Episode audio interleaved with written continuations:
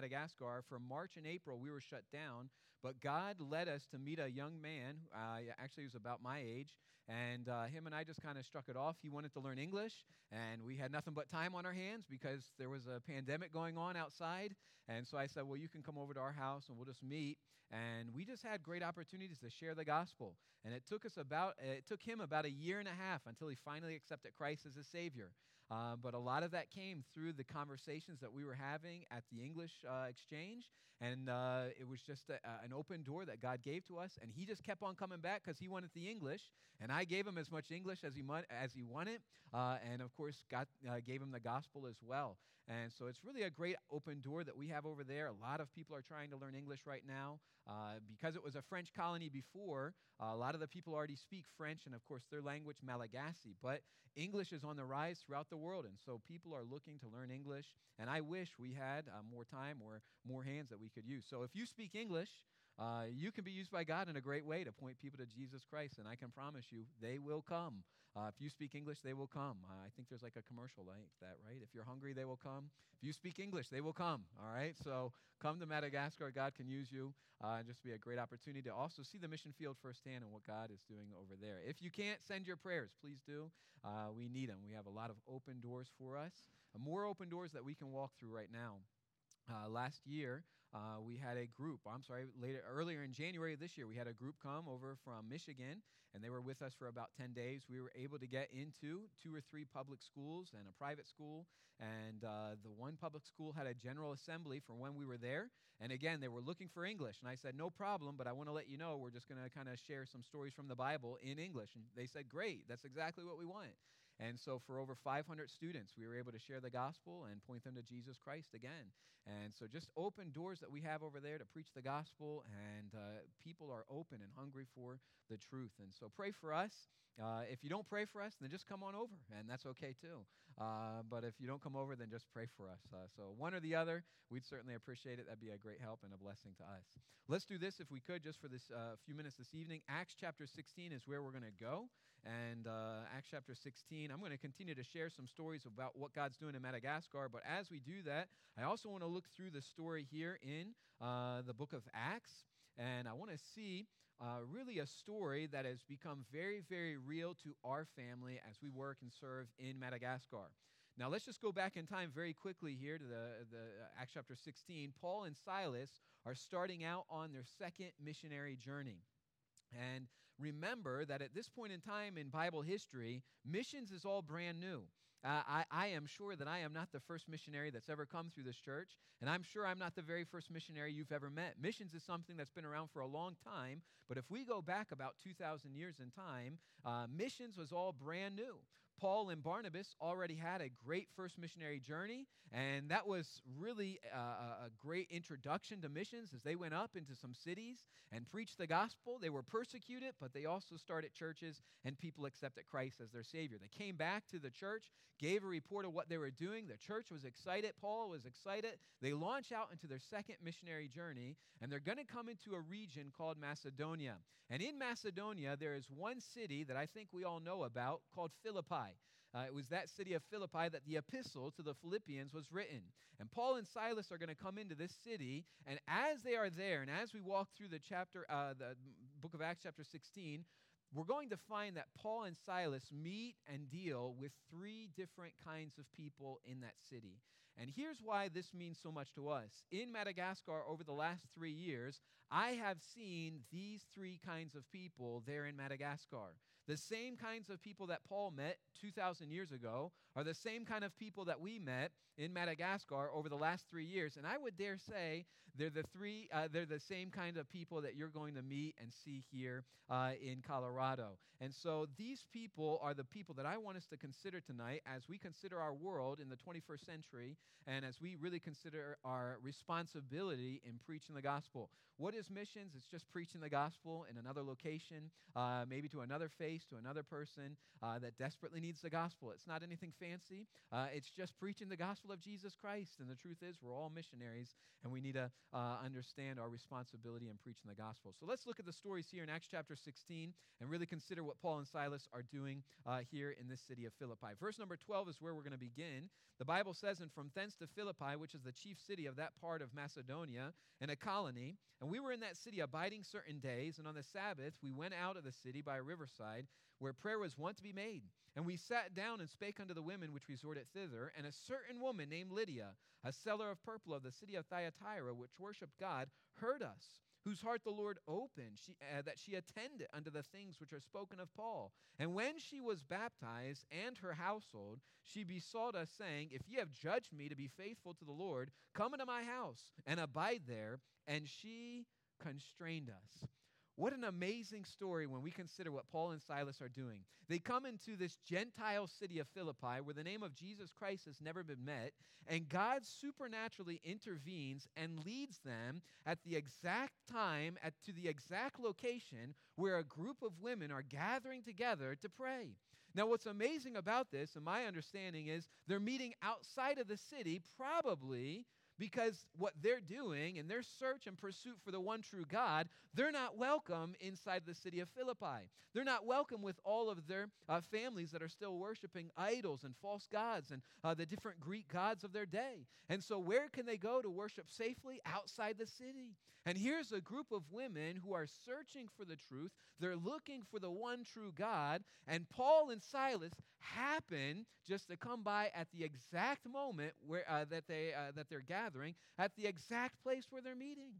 God supernaturally uh, organized this meeting, and as soon as they come, Paul opens his mouth and preaches the gospel of Jesus Christ. And the Bible says that they attended unto the things that were spoken of Paul. In other words, they were listening. They wanted to hear what was going on. They wanted to learn about Jesus Christ. They wanted to learn more about his death on the cross. They wanted to know more about his life and his uh, resurrection. And the Bible says in verse 15 uh, that they were baptized, at least Lydia and her household were baptized, which means they believed, they accepted, they received the gospel of Jesus Christ. And then what's so amazing about this whole story is they constrained Paul and Silas to stay in their house. They said, Listen, what you've been telling us about for the last 15, 20, I don't know, two hours, that's exactly what we've been looking for our whole lives.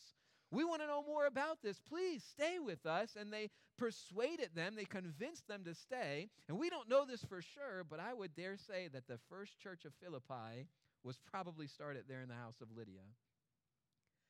And the first type of person that Paul and Silas met nearly 2,000 years ago are those who are hungry for the gospel of Jesus Christ. You know, in our world today, there are people still hungry for the gospel. What's amazing about this is Paul and Silas didn't have to spend weeks or months or years trying to build a foundation of faith and who Christ is and go through the entire Old Testament and all the stories. No, they came to people that said, We're looking for truth. They preached the truth and they received it because they were hungry for the gospel of Jesus Christ. Jesus put it this way The harvest truly is plenteous. Have you ever heard that before? You know what that really means? The world is hungry for the gospel. They're looking for truth. We've already shared a little bit about Madagascar, and uh, we did the food distribution right after the first confinement lifted there in Madagascar. And to be honest with you, it wasn't really a spiritual endeavor. We weren't trying to win people to Christ, we weren't trying to preach the gospel. We were just trying to meet a physical need and get our foot in the community. But God used that, and one young lady or one lady came to us and she wanted to know about the church. Why? Because she was hungry for truth. About a month after our church got started, there was another younger lady, uh, a mother of just one at that time, uh, that uh, uh, we had met. Uh, somebody in our team had met in the community and just got talking to her. She started coming to our church, and for the next six months, she faithfully attended our church. Uh, she gave birth in January of 2021, I believe it was. Sadly, the baby died, but God used that opportunity to point uh, that lady to Jesus Christ. She has accepted Christ as her Savior, has been baptized, has been discipled, and is faithfully attending our services on a regular basis. Again, somebody that we honestly weren't working that hard to persuade, but she was just coming because she was hungry for truth. I remember after the second confinement, after we did the radio program there in Madagascar, there was another lady that started coming to our church.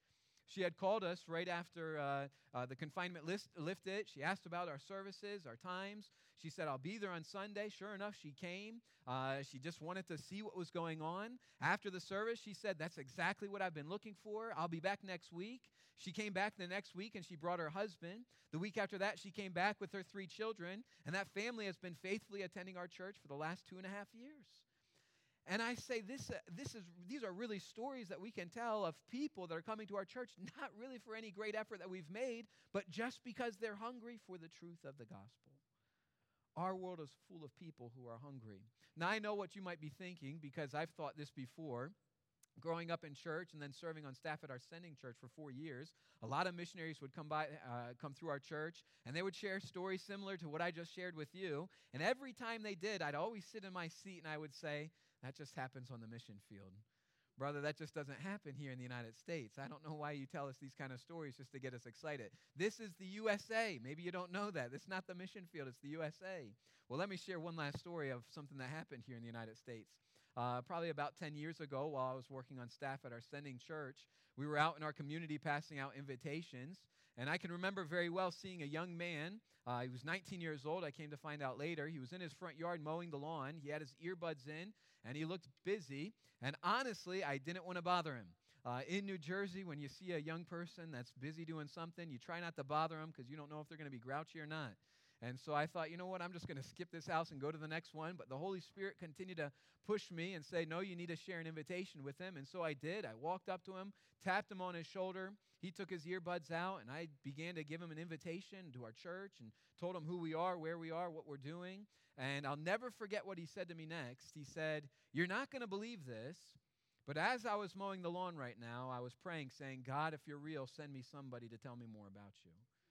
That's a real story, a true story, and I'm not embellishing that in any way. And that happened here in the United States. Actually, it happened in New Jersey, which is worse than the United States. People are hungry for the gospel of Jesus Christ. And sometimes we may never know that or see that unless we open our mouth and begin to let them know who we are and what we're doing. Paul and Silas came, they opened the their mouths, they preached the gospel, and here a church was born in just a moment's instant.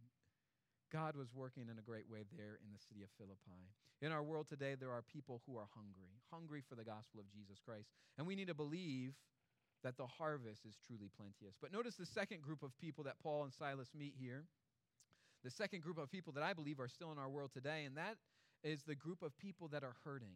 Look at this short story in verse number 16.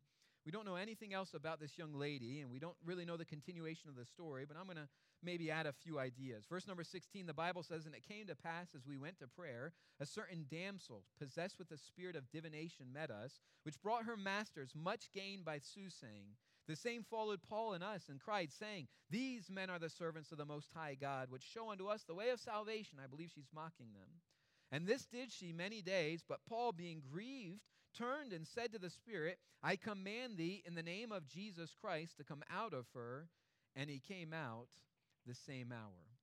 What another fascinating story, a short story that most of us, when we read, we probably just skip over and think nothing of. But here we have a story of a real person who was hurting. She was desperately in need of help. A young lady, we don't know, let's say maybe 15, 16 years old. The Bible says she was possessed with a demon, she was possessed with a spirit. She had the gift of soothsaying, which is probably not a gift because here she's controlled or she's being used by some other people uh, for gain. And let me say, what a sad, sad world we have uh, when people will come in and use other people's misery for their own profit. And here's people that are taking advantage of this young lady and they're using her. And I think of this young lady, let's say she's 15, 16 years old, possessed by a demon. Can you imagine that? She has no control over her mind. She has no control over her emotions. She has no hope. She has no peace. She has no joy. She has no church where she's connected. She has no group where she can go and find help. Her entire life without the gospel is going to be completely destroyed. And Paul and Silas passing by look at her and cast out this demon. And in just a moment's notice as well, she finds the hope of Jesus Christ. I don't know this, we don't know this, the Bible doesn't tell us the continuation of the story, but I believe that she was probably the second member of that first church there in Philippi. I believe she found the gospel. I believe she found hope and joy and peace in Jesus Christ, and her life was changed for all of eternity because she met Jesus Christ. And I think of this short story, and I think of our world today. Our world is still full of people just like this who are hurting. They're just hurting. Here in the United States, we may not see this as much, but I can say in Madagascar, it's a dark place. And as I've already shared a lot, there's a lot of spirit worship there in Madagascar. And uh, I was just sharing with a brother this evening that one of the uh, churches, the bigger church there in Madagascar, has a group of pastors, or at least leaders in the church, that are called the shepherds. And the shepherds wear all white, uh, and they just go from house to house. If there's uh, an ailment or if there's a, a, problem in your house or a problem going on in your life, you can call one of them, and they'll come and they'll cast out demons, and they'll cast out devils, and they'll pray over you, and, and they'll, they'll touch you where you're hurting, and they'll cast out whatever demon is uh, you know, uh, possessing you. And to be honest with you, I'm pretty sure they're actually calling the demons to come and live inside of you. Uh, they're playing with something that just shouldn't be played with, and uh, the people are, are, are just bought into it. They, they're in fear of the spirits that are all around them. I remember several months ago, there was a lady in our church we hadn't seen for a couple months, and so we wanted to follow up with her and see how she was doing, what's going on. And so we were sitting down talking with her in her house, and I'll never forget what she said to me. She said, Pastor, you see the window right behind you. The first thing I do every morning when I wake up is I open that window, and the very first thing I see that walks by that window is a demon. I can't verify that whether it's true or not. I haven't seen it with my own eyes, but I can tell you, I tend to believe that's very, very much true. Madagascar is a very dark country, and I believe the people over there are definitely plagued by some kind of demonic activity that happens on a regular basis. Back in August, we had a kids' camp, and just before our kids' camp, we had a young couple in our church call my wife and I, and they say, Can you come by and can you pray for us? We don't know what's going on, but our seven year old daughter is completely delirious. She doesn't know who she is. She doesn't know who her mom is. She doesn't know who her dad is. She doesn't know where she is. She's just completely lost it.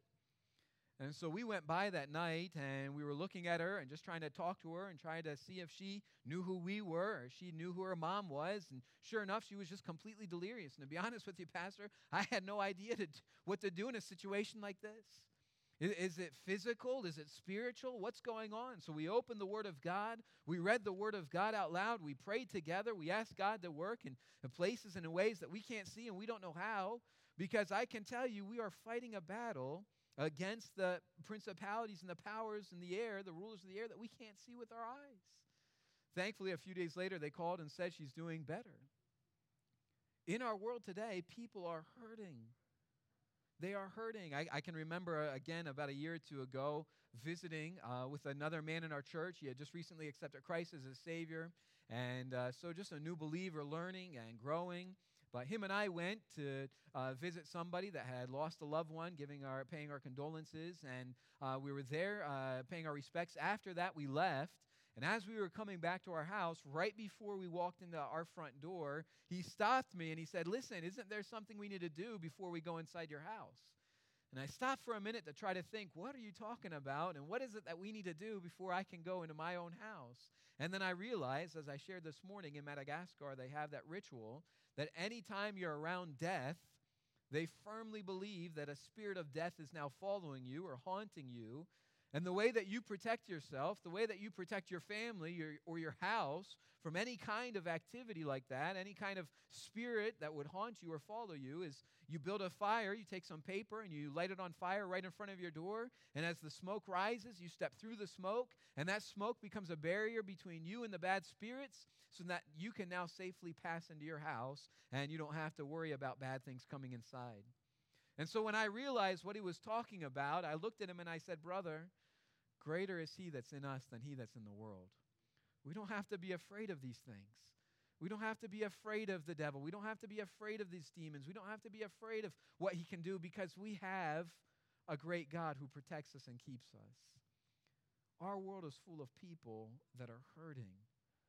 They're being ruined by fear and anxiety and stress. Of course, here in the state of Colorado, we were talking about it a little bit at lunchtime alcohol and addiction and drugs has become something that is really hurting and affecting our communities.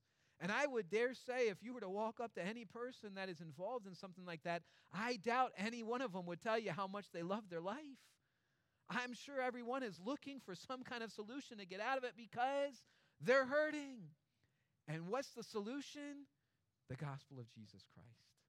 One of my favorite verses in all the Bible is Isaiah 61, verse 1. Jesus used it in his ministry when he came. But the Bible says that the Spirit of the Lord God is upon me because the Lord hath anointed me to preach good tidings unto the meek. He sent me to bind up the brokenhearted, and this, to proclaim liberty to the captives and the opening of the prison to them that are bound. That's the responsibility, or really the privilege that God has given to us, that we get to be the ones that go to the prison cells of sin and shame and guilt and fear, and we get to be the ones that open the doors and let those people free through the gospel of Jesus Christ. It's a great uh, opportunity we have to help those who are hurting. Paul and Silas came to this city, and within just days, they help a young lady who had no future, no uh, hope, no joy, no peace. And in just a moment, she received the peace of Jesus Christ that passes all understanding. I believe in our world today, there are still people just like this that are hurting, desperately in need of the gospel of Jesus Christ. So, in our world today, there are those who are hungry, there are those who are hurting, but the last group of people that we see in this story, or at least in this passage, are those who are hopeless those who are hopeless. Look at the end of the chapter. Maybe you already know the story. Paul and Silas uh, cast out the spirit of this, uh, the spirit that was in this young lady. When the owners, the masters of, the, of this young lady came and found her, they were uh, outraged because they just realized they just lost their source of income. And so they cause a riot, they cause an uproar in the city, and all the people get angry with Paul and Silas. Remember, for doing something good. And of course, what happens to them? They're beaten and they're sent to prison. But what do they do at midnight that night after they've been uh, beat up, after they've been bruised? What are they doing? Verse 25 And at midnight, Paul and Silas prayed and sang praises to God, and the prisoners heard them. And suddenly there was a great earthquake, so that the foundations of the prison were shaken, and immediately all the doors were open and everyone's bands were loosed. And the keeper of the prison, awaking out of his sleep, seeing the prison doors open, he drew out his sword and would have killed himself, supposing that the prisoners had been fled. But Paul cried with a loud voice, saying, Do thyself no harm, for we are all here. What a fascinating story. An earthquake comes, shakes the entire prison cell. Here's a prison guard that fell asleep on the job. He wakes up out of his stupor, looks down the corridor of the prison. He sees all the doors open, and he assumes immediately that everybody has escaped.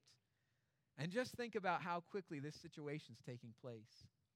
He's trying to figure out what he should do with his life. He knows what may happen to him in the morning when his boss comes, when others find out that all the prisoners have escaped. And so he says to himself, There's no more point to my life. There's no hope. What should I live for? It's all over. And in a moment's notice, he pulls out his sword, and the Bible says he was about to fall on his own sword and end his own life. What a tragic story. We know later in this story, or at least we'll find out, that he's married, he has children. So it's not like he doesn't have anything to live for. He's probably doing okay in life. If he's a prison guard, a Roman soldier, he's probably doing okay financially. He's probably made a name for himself. He's not hurting. He's probably got a pretty good life. But when the crisis came and tragedy struck, he said, There's no more hope. It's over. There's nothing left to live for. And he nearly took his own life. I'll never forget, we've already shared a lot about this this morning and even this evening, but when COVID came to the world, at least in Madagascar, I don't know what it was like here. I will never forget in all of my life looking out into our community there in Madagascar and watching and seeing and listening to the people take every uh, precaution that they possibly could to save their own life. If there was a medicine out there that would save them or help them, they were taking it. If there was something that could uh, prevent the, uh, the disease, they were taking it. Of course, they were taking all kinds of measures for their own personal safety gloves and masks and anything else that you could find. And I finally realized as I looked and considered what was going on, I realized that our world is hopeless especially in Madagascar, where there is not really a great medical uh, field. And for a lot of the people there, they thought that if they got COVID, it was a 50 50 chance. You either live or you die. There's no going to the hospital. There's no getting oxygen. There's no finding medicine. There's no cure. It's just a 50 50 chance. If you get it, you might live and you might die. And so they did everything they could to save their lives. Why? Because they had no hope beyond the grave. I've never seen our world more hopeless than I did in 2020. You know, in 2023, things have gotten a little bit better on the surface where there are no major diseases. At least COVID is not as much a factor as it used to be, and things seem to be a little calm today. But I would dare say, sooner or later, in your life or in mine, tragedy is going to strike again the next crisis is just around the corner. And what's amazing is this when that crisis comes, and when the hopeless world looks to us, hopefully they'll see a group of people that have hope in Jesus Christ. Paul cried out to this jailer, and he said, Do thyself no harm, for we are all here. Just as a side note, very quickly, there's an amazing miracle that took place in this passage. And it's not the earthquake that shook the prison cell. It's not the fact that every prison door was open. It's not the fact that all of the shackles fell off of the hands and feet of every prisoner. The miracle, the greatest miracle that took place in this passage, is that every prisoner stayed in prison when the doors were wide open. And you know where they all went? Down to Paul and Silas's cell. And Paul said, Stop. Don't hurt yourself. We're all here. And do you know what this hopeless man did when he ran into that prison cell where Paul and Silas was? You know what one question our hopeless world asks those who have hope in Jesus Christ? They ask, Sirs, what must I do to be saved? Give me the hope that you have because I don't have it. And you know the hope that we as believers in Jesus Christ give our hopeless world? Believe on the Lord Jesus Christ, and thou shalt be saved. Our world is full of people that are hopeless. And you and I have the hope of eternity. We have the hope of heaven. We have the blessing uh, of heaven. We can't lose. And it's our great responsibility, really opportunity to share with the world the hope that we have. Let me give you quickly this evening, and we're done. Three things that we can do as we consider the types of people in our world. Number one, we need a care. We just need a care.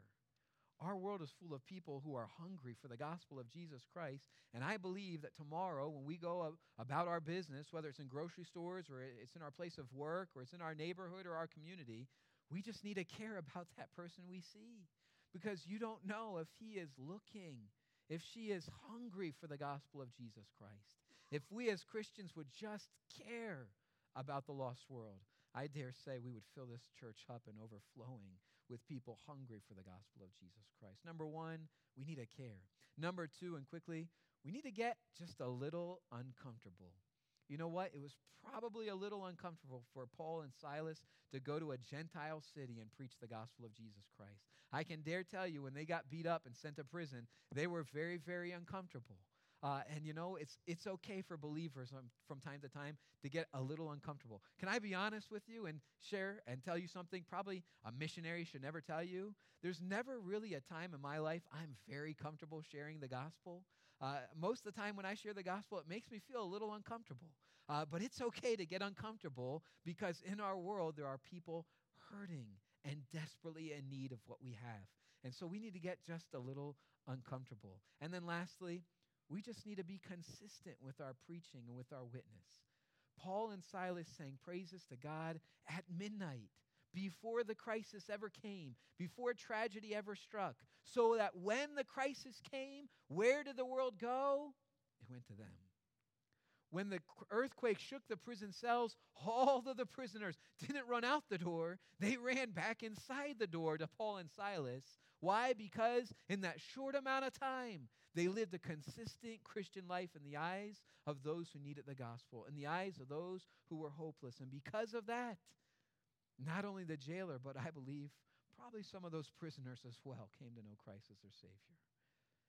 In just a short amount of time, a church was born in a world that's probably a little bit unlike ours, at a time much uh, different than ours today, but with people just like the people we're going to see this week. People that are hungry for the gospel of Jesus Christ, people that are hurting and desperately need the gospel of Jesus Christ, and for sure, people that have no hope beyond the grave. Would you uh, care just a little bit more this week for your neighbors, for your coworkers? Just care a little bit more for their souls? And, and would you just share the gospel a little bit more with them? Uh, would you just get a little uncomfortable this week and just open your mouth and, and let them know uh, where you were on Sunday and what you did this weekend and where you go to church? Just get a little uncomfortable and see what God does as you do that. And more than anything else, this week and this month and this se- Christmas season and the year ahead, would you just be consistent would you let them know where you're going to be Sunday morning, Sunday night, Wednesday night? Would you let them know that you're a believer and, and you're not just a Christian on the outside? You're a believer in Jesus Christ and you're just living a consistent life. I dare say if we all do that just a little bit more, God would use us in a great way. And pastor, I don't think this I don't think this building could contain anymore the people that would come because the world is desperately looking for the gospel of Jesus Christ. And you and I have the answers. Would to God that we would share with them this week, this month, this year, the good news of Jesus Christ. Let's pray and we'll close out the service. Lord, we're thankful for your word. We're thankful for the stories that we can read of these first missionaries that went on a missionary journey long, long ago at a time uh, much different than ours today, in a world probably much different than ours but they met people just like the people that we know and that we see every day in these years. Lord, I believe with all my heart that in this world there are still millions of people hungry for the gospel of Jesus Christ. And when we keep our mouth closed, Lord, their hunger just grows and they never find the answer. So help us, Lord, to open our mouths. Help us, Lord, to share the gospel. We may not know all the right words, the right answers, but Lord, if we would just share the hope that we have, I believe it would make a great difference and people would come to know Christ through that. Help us, Lord, to care. Help us, Lord, to get uncomfortable. Uh, you didn't call us to live a comfortable life. You called us to be ambassadors for you. So help us to do that, Lord. And then, Lord, most importantly, help us just to be consistent in season, out of season, uh, in the eyes of the world, whether they're watching or not. Just help us, Lord, to live a consistent Christian life uh, because sooner or later the next crisis or tragedy will come. And would to God that our world around us would run to us and say, What must I do to be saved? Help us, Lord, to be ready to give them that answer. Believe on the Lord Jesus Christ, and you will be saved. Use us, God, I ask. Help us to reach this community. Help us to reach the world with the gospel of Jesus Christ. It's our responsibility, and more than that, it's our privilege to be your missionaries here and around the world. So use us, I ask, I pray. Lord, bless the remainder of our service. We pray these things now in Jesus' name. Amen. Pastor.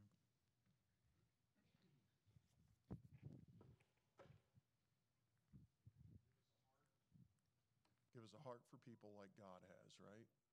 And God's going to use us. What a what a blessing and challenge tonight. And uh, thank you. The Browns will be here tonight, so uh, looks like they're probably headed out tomorrow. So you be praying for them, pray for their safety as they travel. And uh, now you know the Browns that you pray for in Madagascar, and uh, we can uh, be a help to them. And God bless you guys. And uh, God bless you guys. And have a wonderful week. Let's be used by God to tell others about Jesus. And uh, you guys are dismissed. God bless.